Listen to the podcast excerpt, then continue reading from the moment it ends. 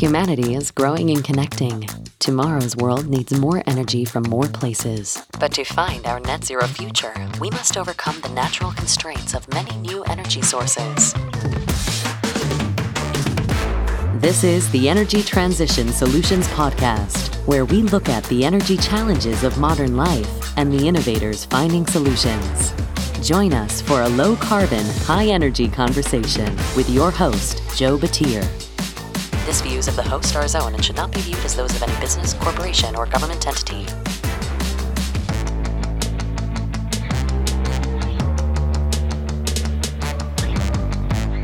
Hello, and welcome to the Energy Transition Solutions Podcast, brought to you by A W S Energy. I'm your host, Joe Battier. This is the show where we bring you low-carbon, high-energy stories from the people solving the energy challenges of modern life. I'm here today with Doctor Anna Scott, Chief Science Officer of Project Canary. Project Canary is an energy E S G company that provides certification and monitoring of the energy supply chain. Anna, thank you for joining me today on the show. I'm really excited to have you guys on, and can you give me a little bit more? What is Project Canary and who are you? Thanks, Joe. Thanks so much for having me. Uh, so Project Canary thinks about it ourselves. We think about ourselves as a climate data company. So we're measuring and supplying the data that folks throughout the energy supply chain need to make decisions, whether those are operators who are trying to reduce their emissions footprint, midstream companies who are trying to deliver gas in the cleanest way possible, or end users who are trying to reduce their own emissions footprint as well as their upstream emissions footprint. Very cool. So you guys really look at the entire energy supply chain. I think that's that's really exciting because it is it is a a complete process. It isn't just one step and then throw things over the fence to the next step. It really is a a continuum. So thank you for that introduction about Project Canary. Now, I I wanted to cover this for for my audience. Your company reports E S G data. Now, I'm sure we all know what E S G is and what E S G stands for, environmental, social, and governance. But I think that there's a lot of a lot of buzz, a lot of ambiguity in what that actually means. So can you break down for me and for the audience, what exactly do you mean when you say you report E S G data? Yeah, totally. And and I should say that, you know, before I started working in this space, I, my own background is as a scientist. I, I didn't really know much about this either, but what it means to me to be thinking about E S G or environmental, social, and governance is that corporations are really just thinking about how they can be good corporate actors beyond simply the idea of delivering shareholder value. And so, you know, not just thinking about maximizing the next quarter's profit, but really thinking about how you can be, you know, a, a good corporate citizen. And so, you know, we certainly have our own spin on that, but I think writ large, what it means is that, you know, you're you're not dumping stuff in the environment. You're you're treating your workers properly. You've got proper, you know, governance in, in place. Uh, and so in particular, when when we focus on E S G data, we like to think about it from an engineering sense. So we have the certification program that looks at uh, an operator's overall response to uh, approach to responsibility and operational excellence and how that affects air, water, land, and community.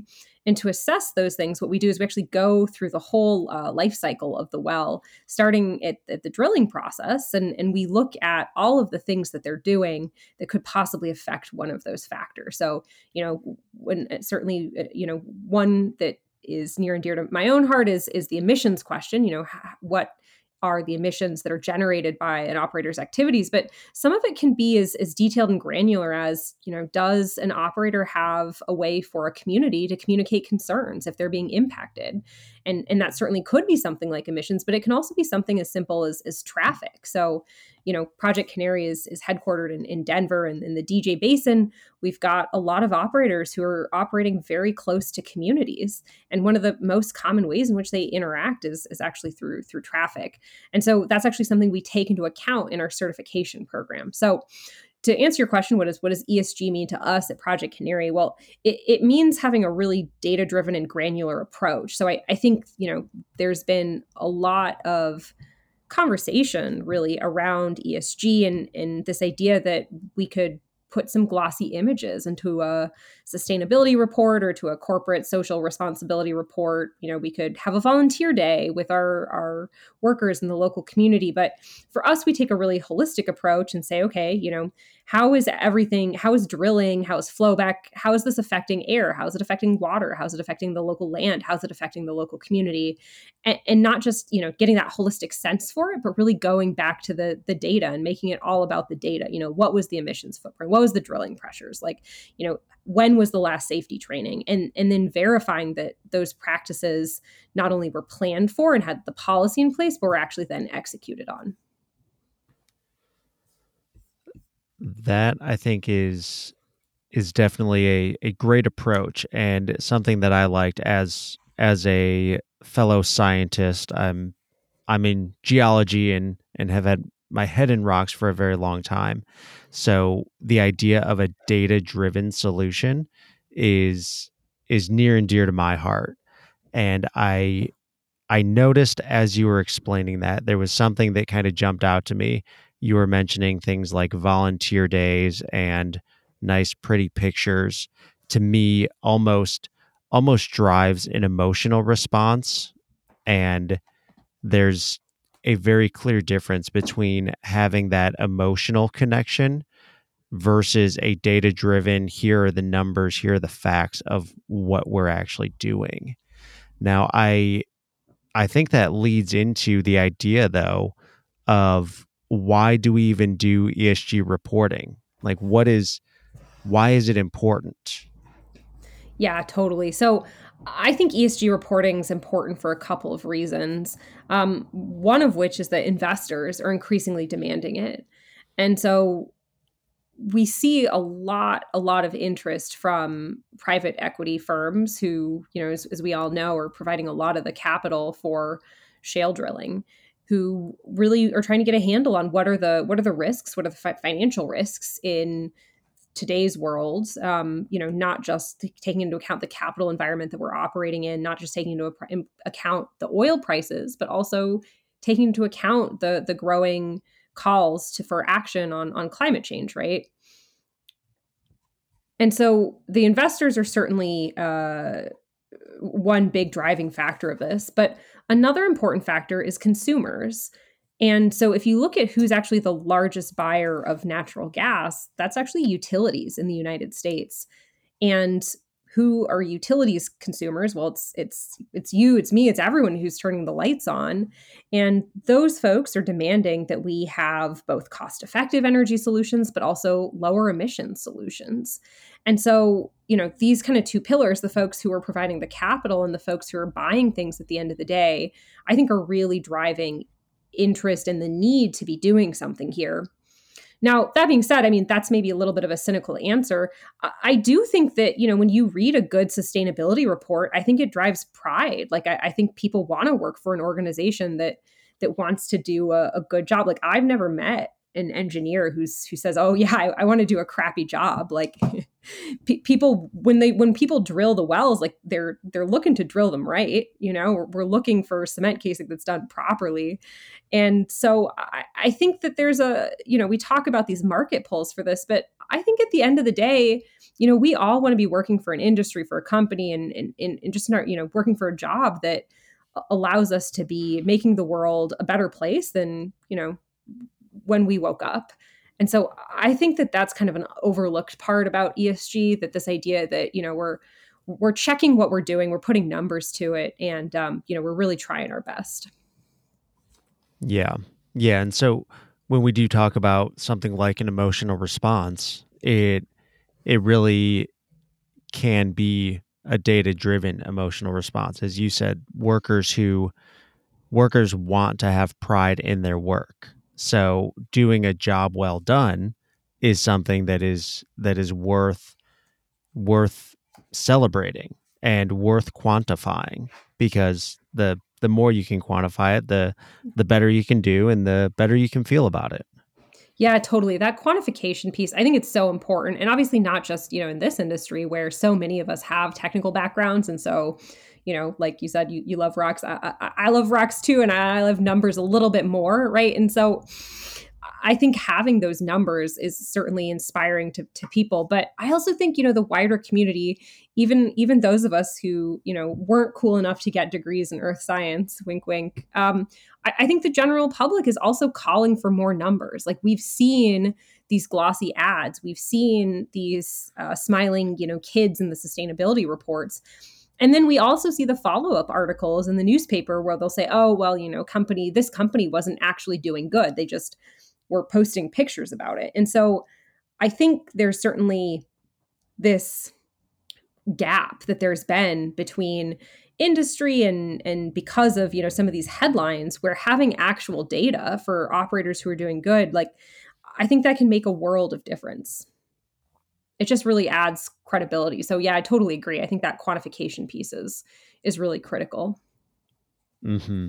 Yep.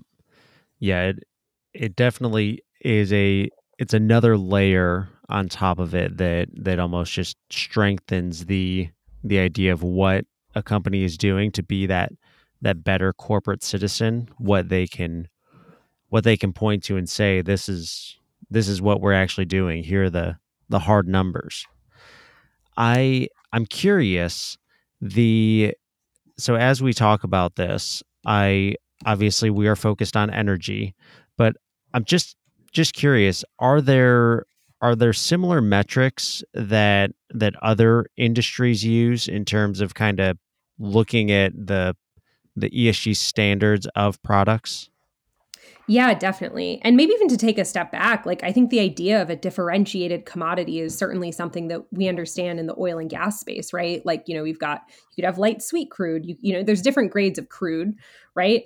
But um, just like, you know, in food supply chains, you'll have grade A, grade double A, you know, B, you, you see that on your yogurt, your milk, your cheese. Um, and so I think some of this is like the, the idea that we could have different commodities in, you know, essentially a commodity supply chain is certainly not novel. For things like E S G, I, I think we've seen a lot of this over the past couple decades, whether it's been in, in forestry. So the Sustainable Forestry Initiative, like, next time you get a paper bag from, you know, your local bakery, just check on the bottom. There's probably a Sustainable Forestry Initiative stamp on it. Conflict-free diamonds, I think that's certainly one that that a lot of folks have heard a lot about. Uh, and then, of course, organic food, I think, has has really taken over uh, from where it was, you know, ten, twenty years ago. And, and that was kind of an E S G approach to the agricultural industry. And all, you know, these, these things are, these certification programs are really data driven. Um, you know, they look at, you know, what are the fertilizers you're using and, and, and go in deep into to farm records. And so I think it seems like there's times when we might think that this might be a new idea for this industry, but you know, much as I'd love to claim credit for these awesome ideas uh, at Project Canary, I, you know, we certainly didn't invent some of these ideas. We we just thought that we could have the technology that would allow us to port them over to the to the energy industry. Very cool, and and yes, I think we all we can all understand that idea of a differentiated commodity when we go to the grocery store and look at an organic apple versus versus the non-organic. We don't. We may not be able to see a difference right there. Both of them are apples, but we understand what that organic sticker means on it and what that means for the life of that apple up until it gets to the grocery store. Now, earlier you mentioned air, water, land, and community, and you guys have that on your on your website quite a bit. Can you explain a little bit more of what this certification process is and how you look at those four different categories when you're certifying the certifying the the end product? Yeah. So I think, you know, to, first to start out a little bit why we do this, I think, you know, the main concern that people have that's drive today, one that we see in the headlines, one that's uh, come up a lot with investors and, and buyers is certainly emissions. But we think about the E S G and climate conversation as a yes and opportunity. And so we don't just focus on methane emissions because we know that, you know, you could actually be quite good on methane emissions, but be quite poor on, on many other aspects. And I don't really think that folks want lower emission products if, say, an operator is being unsafe and, and people are getting injured on, on work sites, or if, you know, there's water spills. And so for us, we really focus on having this very holistic conversation. And, and that does mean, by the way, that we've had folks who score quite high in, in many categories, including emissions, who we've had to say, no, sorry, like there, you know, there's a safety violation or there's something else going on here that just we're not able to issue those certifications. Um, but we look across air, water, land, and community because those are kind of four key areas we think that uh, are impacted by operations and, and oil and gas. And so, you know, what we do is is we look through the the life cycle of a well. We we start thinking about that starting at the at the drilling phase, looking at flowback all the way on through through completions and then into operations. And we're taking a look at all of the many factors that might affect, uh, you know, people, that might affect the, the water supply, that might affect the local land or the airshed. And uh, taking going through all of the engineering practices that might be in place to to affect that, right? So, you know, for example, if you think about something like water contamination, well, there's there's quite a number of ways that you might end up having water contamination. Um, you know, whether that is something that comes up in the drilling process or whether that's something that is happening in in operations when you might have a spill on site. And so, what we do is is go through and, and look at, I mean, we look at over, you know, five hundred or so data points across uh, all that life cycle. Um, and we end up re- reviewing thousands of pages of documentation, engineering documentation. We have engineers who conduct site visits and um, actually talk and, and uh, conduct um, interviews with subject matter experts working at the companies in order to really get that holistic assessment. So can you go through where do you where do you get the data, say, for the air, the water, the land, and the community? Yeah, it's a great question. So a, a lot of times we're actually going back to um, the drilling log. So we're actually going through and, and pulling data that uh, has been saved by whoever was was drilling the well. Some of it's we're able to look at publicly reported data. Some of it's we're able to look at internal data. Some of it's external data. Um, but for the emissions question, that's somewhere where there's really no, you know, there hasn't been a data source that exists like that on site. And so for that, we actually had to build, like create, design, and build our own emissions monitors to go on site to actually be able to capture and, and pick up that data. And so certainly a lot of the time we're able to get the data we need by reviewing data. But for emissions, uh, we're we're using our own sensors. We just as a note, we we are a, a, a hardware agnostic platform. But when we went out to market, we just couldn't find any other good sensors, so we had to go forward and, and make our own. We're actively looking to work with other folks on this, um, but uh, we're able to get really high fidelity data through using these sensors. Can you so? Right now, we're talking about the the methane emissions, the air portion of this certification process. Can you go through a little bit more? What what was the well? I guess what what is the common method used today for for estimating emissions from from an oil and gas well? Yeah, it's a great question. So. T- today, generally in the industry, when emissions are, are, are measured, it's done through a very, very labor-intensive process. So uh, a, a technician will have to go to a site with uh, a camera or um, maybe a slightly more quantitative measuring device, and, and they'll have to walk that device around the entirety of a site or a facility. And what they're doing in that process is they're looking and scanning for leaks. What most folks are doing these days, what most companies are doing, is they're using uh, an infrared camera, typically a FLIR camera, a forward-looking infrared camera. And those cameras are are pretty good at, at picking out um, difference, thermal differences and, and, and reflection differences. And from that, they're able to actually see uh, what leaks are, are going on. And and by the way, this it, it gets a little bit technical to do this because methane in these cameras can actually look somewhat similar to, um, say, uh, vapor plumes uh, or sometimes even heat. So it, it can be a little bit tough to do. And there might be times when, say, if you have a cabinet or something that can get really hot in the sun, it's, it, it might take you a little bit longer. But what they're doing in that process is they're going and sort of saying, hey, you know, is this an emission source that, um, you know, is emitting something and it's not supposed to be? And and, and somebody will log that down um, and, and tag it, hopefully to, to fix it if, if they can't fix it on the spot.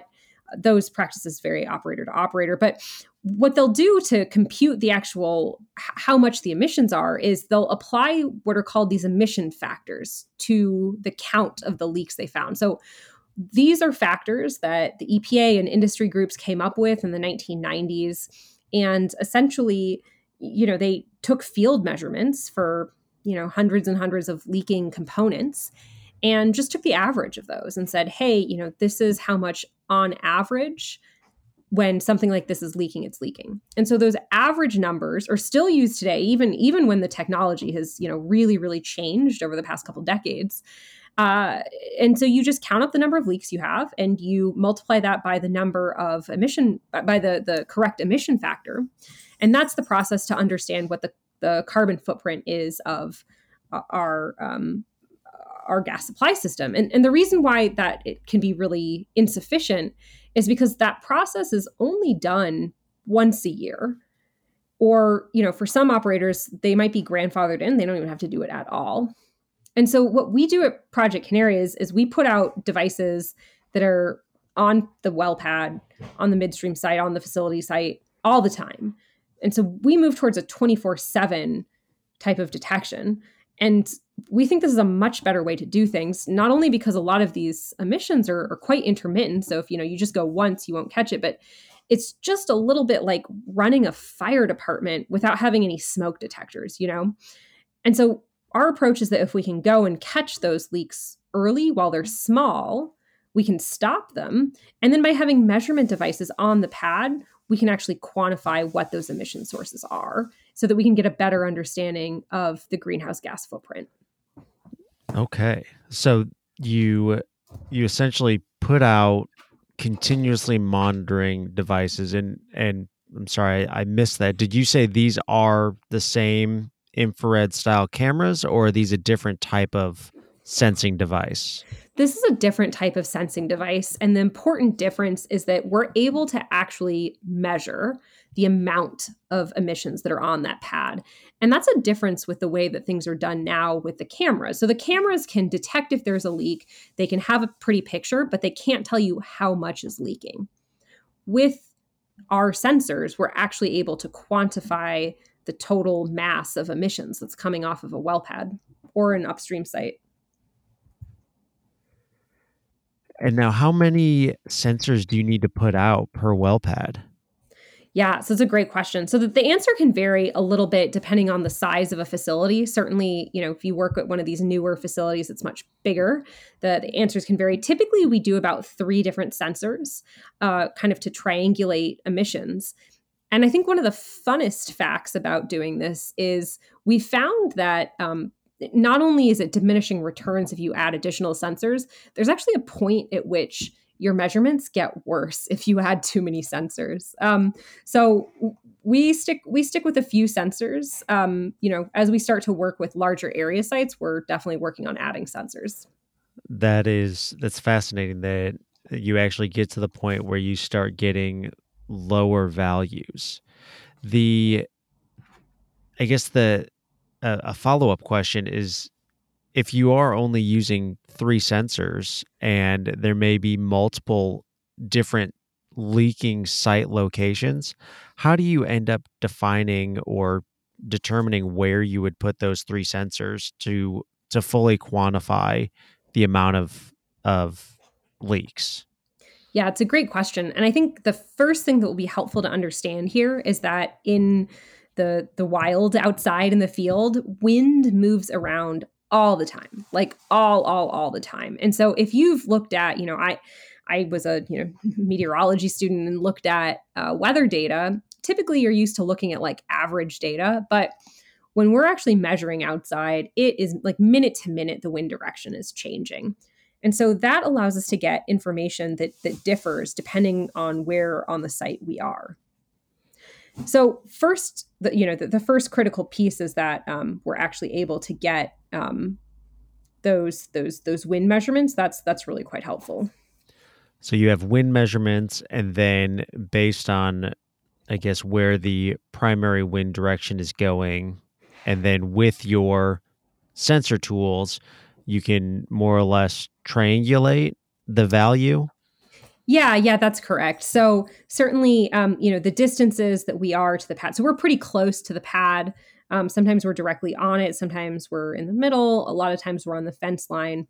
And and with that, we're close enough so that with the wind information, we're kind of able to pretty easily backtrack that and see exactly where we're hitting on the well pad. And then, you know, with our additional other sensors, we're kind of able to combine that information. So when we have uh, a spike in, in methane, we're able to combine that with the wind direction from one sensor. And then, you know, as the wind direction changes, you'll pick that up on another sensor and then maybe a third sensor.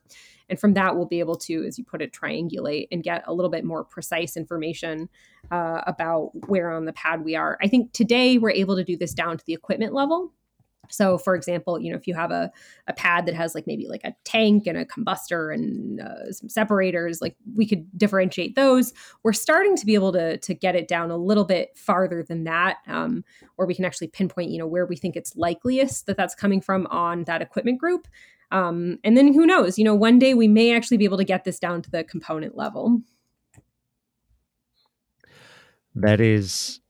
It's fascinating to think about how you can take three sensors and then a certain set of data coming in like wind to then, and and then of course the the layout of the well pad and all of the equipment to then figure out where exactly there are leaks.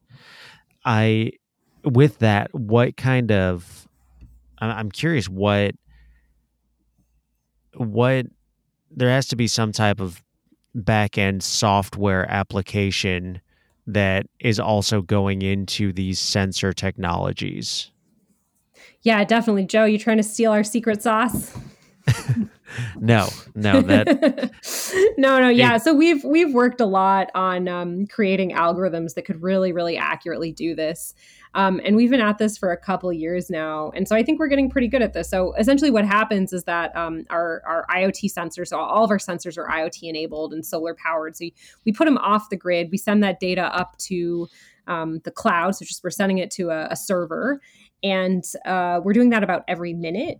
And in the background, our algorithms are ingesting that data, taking, you know, checking for a couple things, ch- checking first and foremost that we don't have really high uh, emissions.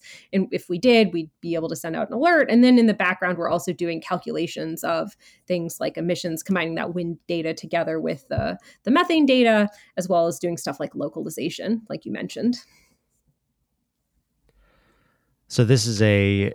The the cool part about this is that it is a a very localized, specific data point that you're getting from from a relatively small small data set, being only three sensors on on some size of well pad. And and what, what really excites me is the real-time nature.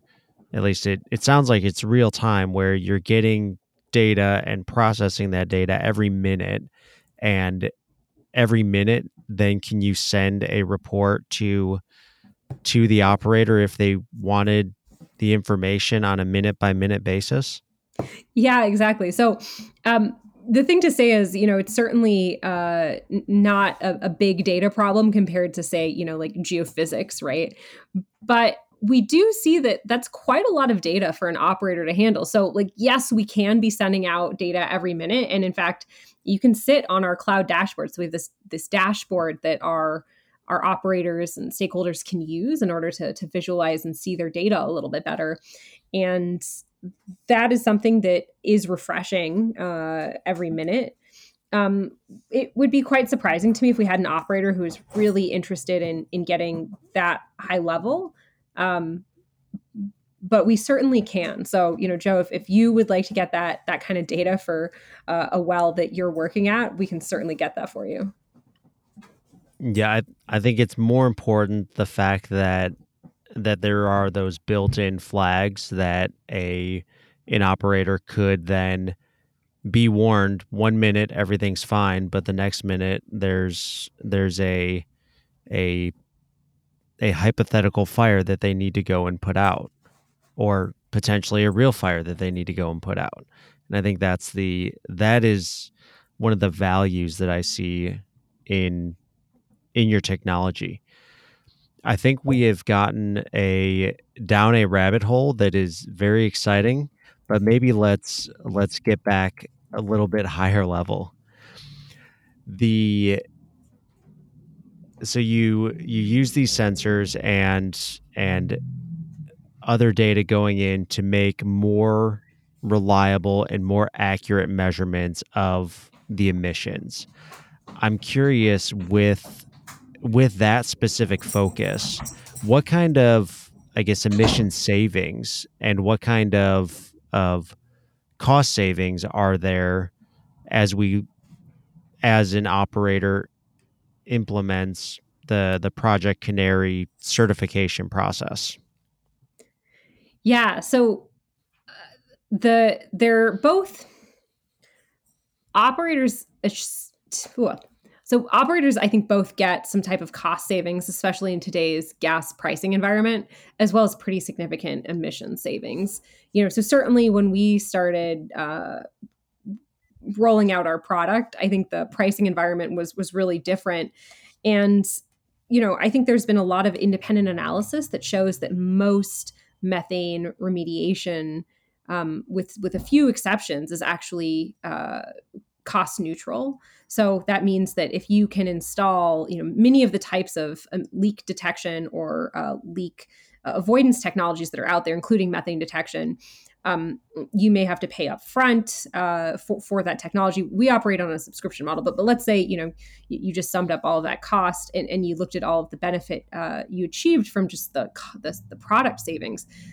That number turns out to be like you as if you wouldn't have spent any money at all. Um, but instead, I think we focus a lot on, or not instead, but in addition, we focus a lot on the emissions reduction. So methane is a pretty significant contributor to climate change, and oil and gas emissions represent about a third of the overall impact of methane on climate. And so I think, you know, in that's the world in which we operate. And I think a lot of operators are, are doing their They're darndest to they're doing their part. What we've seen is that operators are able to take the data that we're using and make both short and long-term decisions. So for example, we have an operator who is using our data. We're sending out a lot of alerts related to their tanks, and they eventually decided to get rid of the tanks altogether and install newer technology.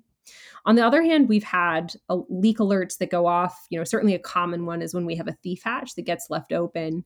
Um, but we've also seen things like, uh, you know, if somebody's responding within hours to an event that they it would have taken them months to to process previously, uh, or months to, to find potentially.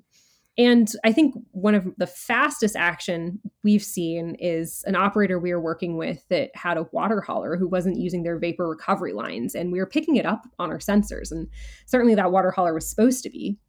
The first time we caught them, they got a warning. The second time we caught them, we, you know, worked together with the producer to help put up some signage and some educational material, some training for that water hauler. But the third time we caught them, uh, our sensors caught them within like ten minutes of arriving on site, and they were fired that very same day. That is that is quick action. And I think that is the those are the kind of emission savings that that you like to hear about, not necessarily the the immediately disposing of the problem in the terms of terminating a, a contract or a relationship. But I think the the idea of finding these very simple things like an open thief hatch, that that's something that I would imagine happens somewhat frequently. So it's something where it's it's a simple mistake, but it can have a a pretty drastic effect on on what you're letting out to the environment. Yeah, absolutely.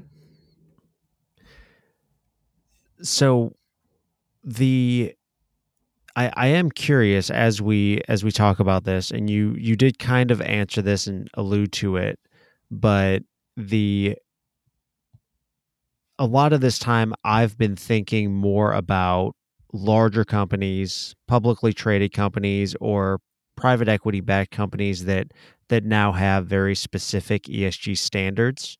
So they have that very clear financial or very public front facing office that they need to they need to be a better citizen of the world, and and so that's why they it would make sense for them to start doing continuous monitoring. But I I'm curious, with a lot of the with a significant portion of hydrocarbon production being being produced by small independent operators, what kind of why would they be interested in something like continuous monitoring and a and this E S G certification for their products? Well, I should add that I should note that we certainly see a significant you know, a, a significant portion of our customers are are small and independent. Um, though certainly that does bleed over with the private equity backed category. I, I think the financing environment is certainly one that a lot of people are are looking at a lot. Um, you know, I'll, I'll be curious to see what happens sort of over the next year now that we see prices have really rebounded. But, you know, we've we've seen that as the industry changes, as it's consolidating, or, you know, you're having to go out and do fundraising, a lot of people are being asked what their E S G strategy is. And so I, I think, you know, in the environment that we've we've been in, that has been a, a major consideration. And I think it's one where having this type of data can help communicate that, um, you know, whoever's investing in you doesn't, you know, isn't exposing themselves to potential undue risk. And so that's kind of how I'd encourage uh, some of those folks to, to think about it. It's how some of their peers are thinking about it. Um, and, and then the other area where I think it's going to be of, of interest is certainly in the acquisition space. We're certainly seeing a lot of consolidation happening in the industry. And, and in that world, you know, I think it's it's it's a similar conversation. That's a really interesting point, that and something that that. my company, well, the company I'm with, Petrolearn, we've kind of looked at that idea as well. When when we're talking about acquisitions, previously it has always been how much how much production is there and how much left is there in the ground. Whereas nowadays, our our aspect is geothermal, and there is heat in that ground, and we should really be thinking about quantifying how much hydrocarbon and how much heat there is to value that. that acreage. But then also with the acquisition, how how much emissions do you have? What is the carbon footprint of that? And I think we we see that today as well, as as larger companies are putting in these these net zero targets and these goals. And one of the first steps they do is they start to divest of their largest emitting properties, which is a which is an interesting way to do it. But there's also a there's also other ways, such as such as employing Project Canary certification to to lower their footprint on some of those some of those properties. Yeah, I, I agree. I think that's that's definitely something that we're seeing a lot um, in the industry, right? Like there is that that Bloomberg article about um, you know the the. B P and, and uh, divestiture of the Alaskan assets to, to Hillcorp. I think that's definitely something, you know, we like to keep keep an eye on. And I think that's where, you know, these types of environmental services that actually improve the perf- the environmental performance of the assets are going to be really critical. Mm-hmm. So that's kind of where the, kind of where, I guess, the, the reporting is going. Where do you see is where do you see E S G as a whole and reporting and and at a project scale and at a company scale in the next five to ten years? I think that E S G reporting is going to be really data driven, because I think consumers and investors are really demanding for it. And so I think it'll be quantitative. I think it won't be qualitative. It will no longer be sufficient to say how many smiling kids and volunteer day pictures do you have in your sustainability report. I think people are going to want to see real numbers, the same way we have financial disclosures and a whole financial disclosures industry, uh, you know, that asks for standards and asks for numbers and asks that those numbers were calculated in, in a, you know, a standard way. So I'm really looking forward to E S G reporting going data-driven and having that data kind of communicated to the, you know, both the investment community, the, the buying community, but also the greater public. That this question may open up a can of worms, but feel free, we can cut it if we want to. The that's the beauty of podcasts. So there's definitely that consumer-driven side of it where where people will expect and want to see that E S G portfolio and the numbers behind what a company is doing for for their their carbon footprint or their their entire environmental impact. I'm curious, do you think that there will ever be a level of of a of a specific governance of saying we we as companies need to meet X Y Z emissions or X Y Z uh, carbon neutrality? Well, I think we're already seeing some of that starting to emerge. So, you know, there's the One Future Alliance, which has a, a methane intensity cutoff of zero point two eight percent. So that means that their up, you know, members have pledged to get their leak rates collectively down to below that zero point two eight percent. Um, and, you know, we've, we certainly have our cutoffs in, in our TrustWell certifications as well. So I think we're going to see more and more of this. You know, one th- trend that you're picking up on correctly is that we are seeing some folks to, to pledge to go to net zero. And, um, you know, I think it, at Project Canary, we're super excited to see that. We actually just announced the, uh, a net zero transaction. It's the first one in the U S that, that we're aware of with, um, Uh, a company called Pure West Energy, where they have uh, been working with us to reduce their emissions uh, as much as possible. And then they're di- con- directly and continuously measuring their emissions with our uh, our canaries, our monitors. And then for the emissions that are left that they weren't able to reduce, we're actually offsetting those with carbon offsets. But those carbon offsets aren't just based off of estimates. They're, they're based off, off of actual calculations. And so I'm excited to see, you know, what the future holds. But certainly, I think the trend is definitely towards more action like that. Yep. Yeah, and I think that's good. And, and it it sounds like it is something where it can be primarily consumer driven and not there. There's companies who are stating what they want to do, and and the most important part is showing that you're actually doing it, putting your money where your mouth is. Yeah, one hundred percent. I think the consumer-driven trend is going to continue. You know, I won't never say never with with regulations. I think we just haven't seen that action yet. And so we'd certainly encourage companies to make sure they're staying out ahead of this. Mm-hmm. So where, I guess, what role do you see Project Canary playing in in this future energy industry in the next five to ten years? I certainly think that we're going to continue to be doing our, our core business today on measurement of, of upstream emissions, as well as, you know, the rest of that energy supply chain. But I think the way in which we'll do that may start to shift and change. And, and I think we're also going to get called on sooner rather than later to enter into some of these other uh, methane intensive industries, you know, to take the expertise that we really built up in oil and gas and, and translate those skills to agriculture, to, to landfills. And, and we do have some, some work in those spaces that is, isn't yet public, but, you know, I, I expect that to get bigger. But I also think that the type of of emissions measurement and, and holistic operational certification work we do is going to be really important no matter where we get our energy from.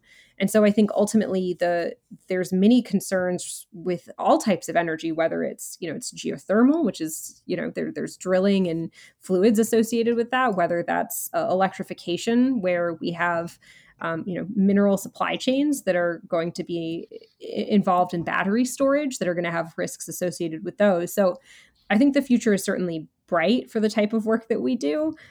And, uh, you know, I don't expect the need for this type of data to go away anytime soon. Yep, I agree. And I think the the idea of the continuous monitoring, and even for methane specifically, is is going to be around, and and we will only see the the increase of the desire for that real-time quantification of of you really a, a company's a company's footprint and emissions. So with with that, is there anything else that you wanted to say before we get into the final questions?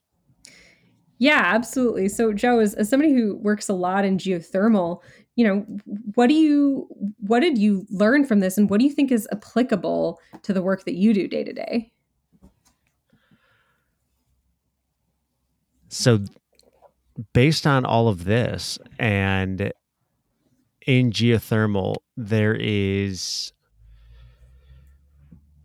I think that the the idea of real-time continuous monitoring and and looking at the the different ways that you can can apply and combine different data sources to get very specific results, that is is very interesting to me. And that is something that that that the company I'm at, Petrolearn, we have we've applied for for different grants and different projects, and we are working on different ideas that all kind of relate to that same idea, looking at one or two seemingly well two related data sets that need to be combined in a unique way in order to answer a question that that is a relatively difficult question to answer given those input data sets. So it's something that's, that is, it's cool to see people doing it elsewhere. And it is,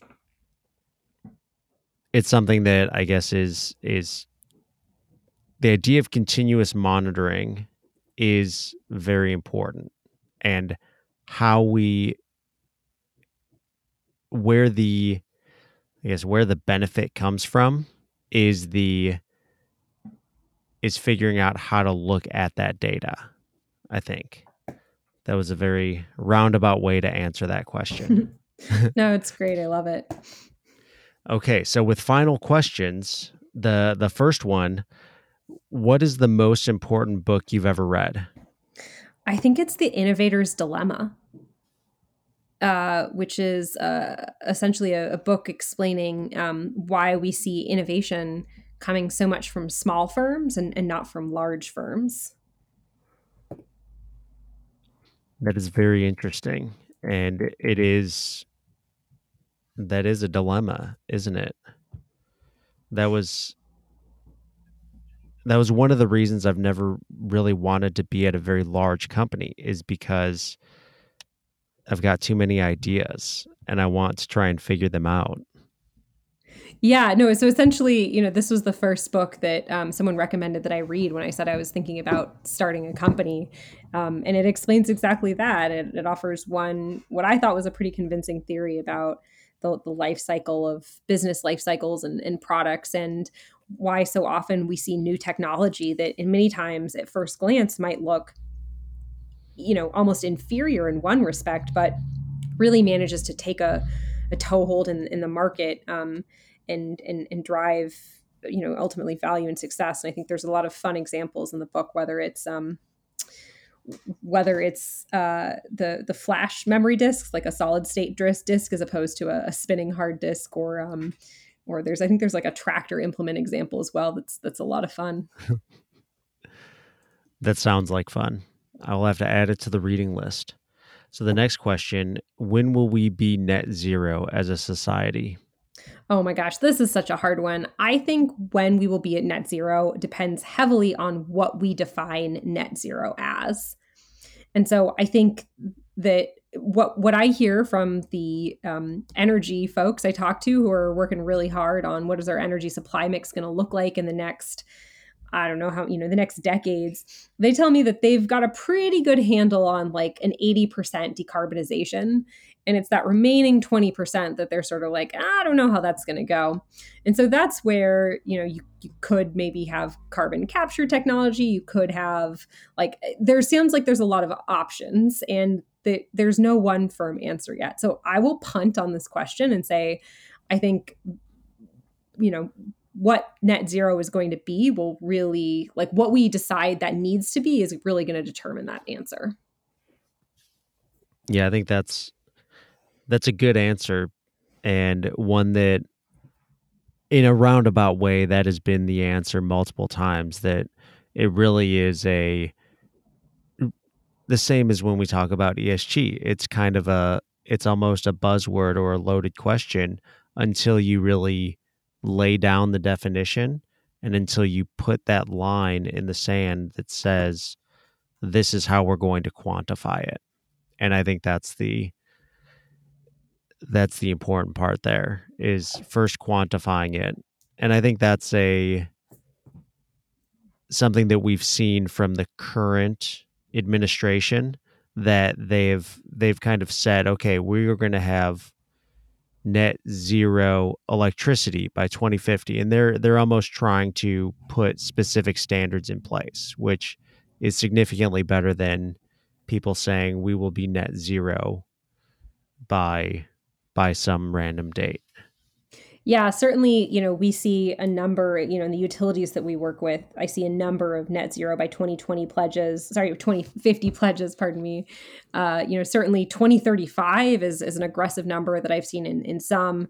Um, and then, you know, my favorite uh, sustainability report I've read recently um, was titled Beyond Net Zero, as in, you know, we're, we've net zero is passe and they're already moving beyond this. So I, I think that, um, you know, we'll see where, where folks settle on this one. Um, and, you know, I look forward to finding out what Beyond Net Zero looks like as well. Yeah, I am really curious. I will need to get that from you, because that is... that is an ambitious goal to be beyond net zero. So the the final question is, do you have one question for me? Yeah, so I, I already got to ask you a little bit about what you learned from this, but let me ask you, what's the most important book you've read? The most important book that I have read... So the most important book I've read is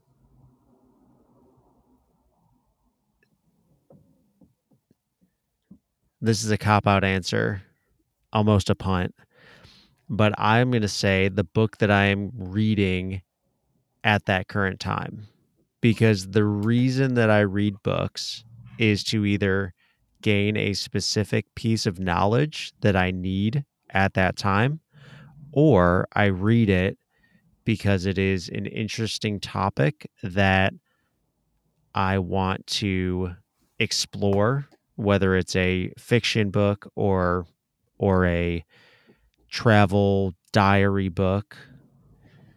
And and I think that it's whatever book I am reading at that time gives me a different perspective to then tackle whatever I'm working on at that time, or it gives me those specific pieces of knowledge that I need in order to try and answer answer the question that I currently have in front of me.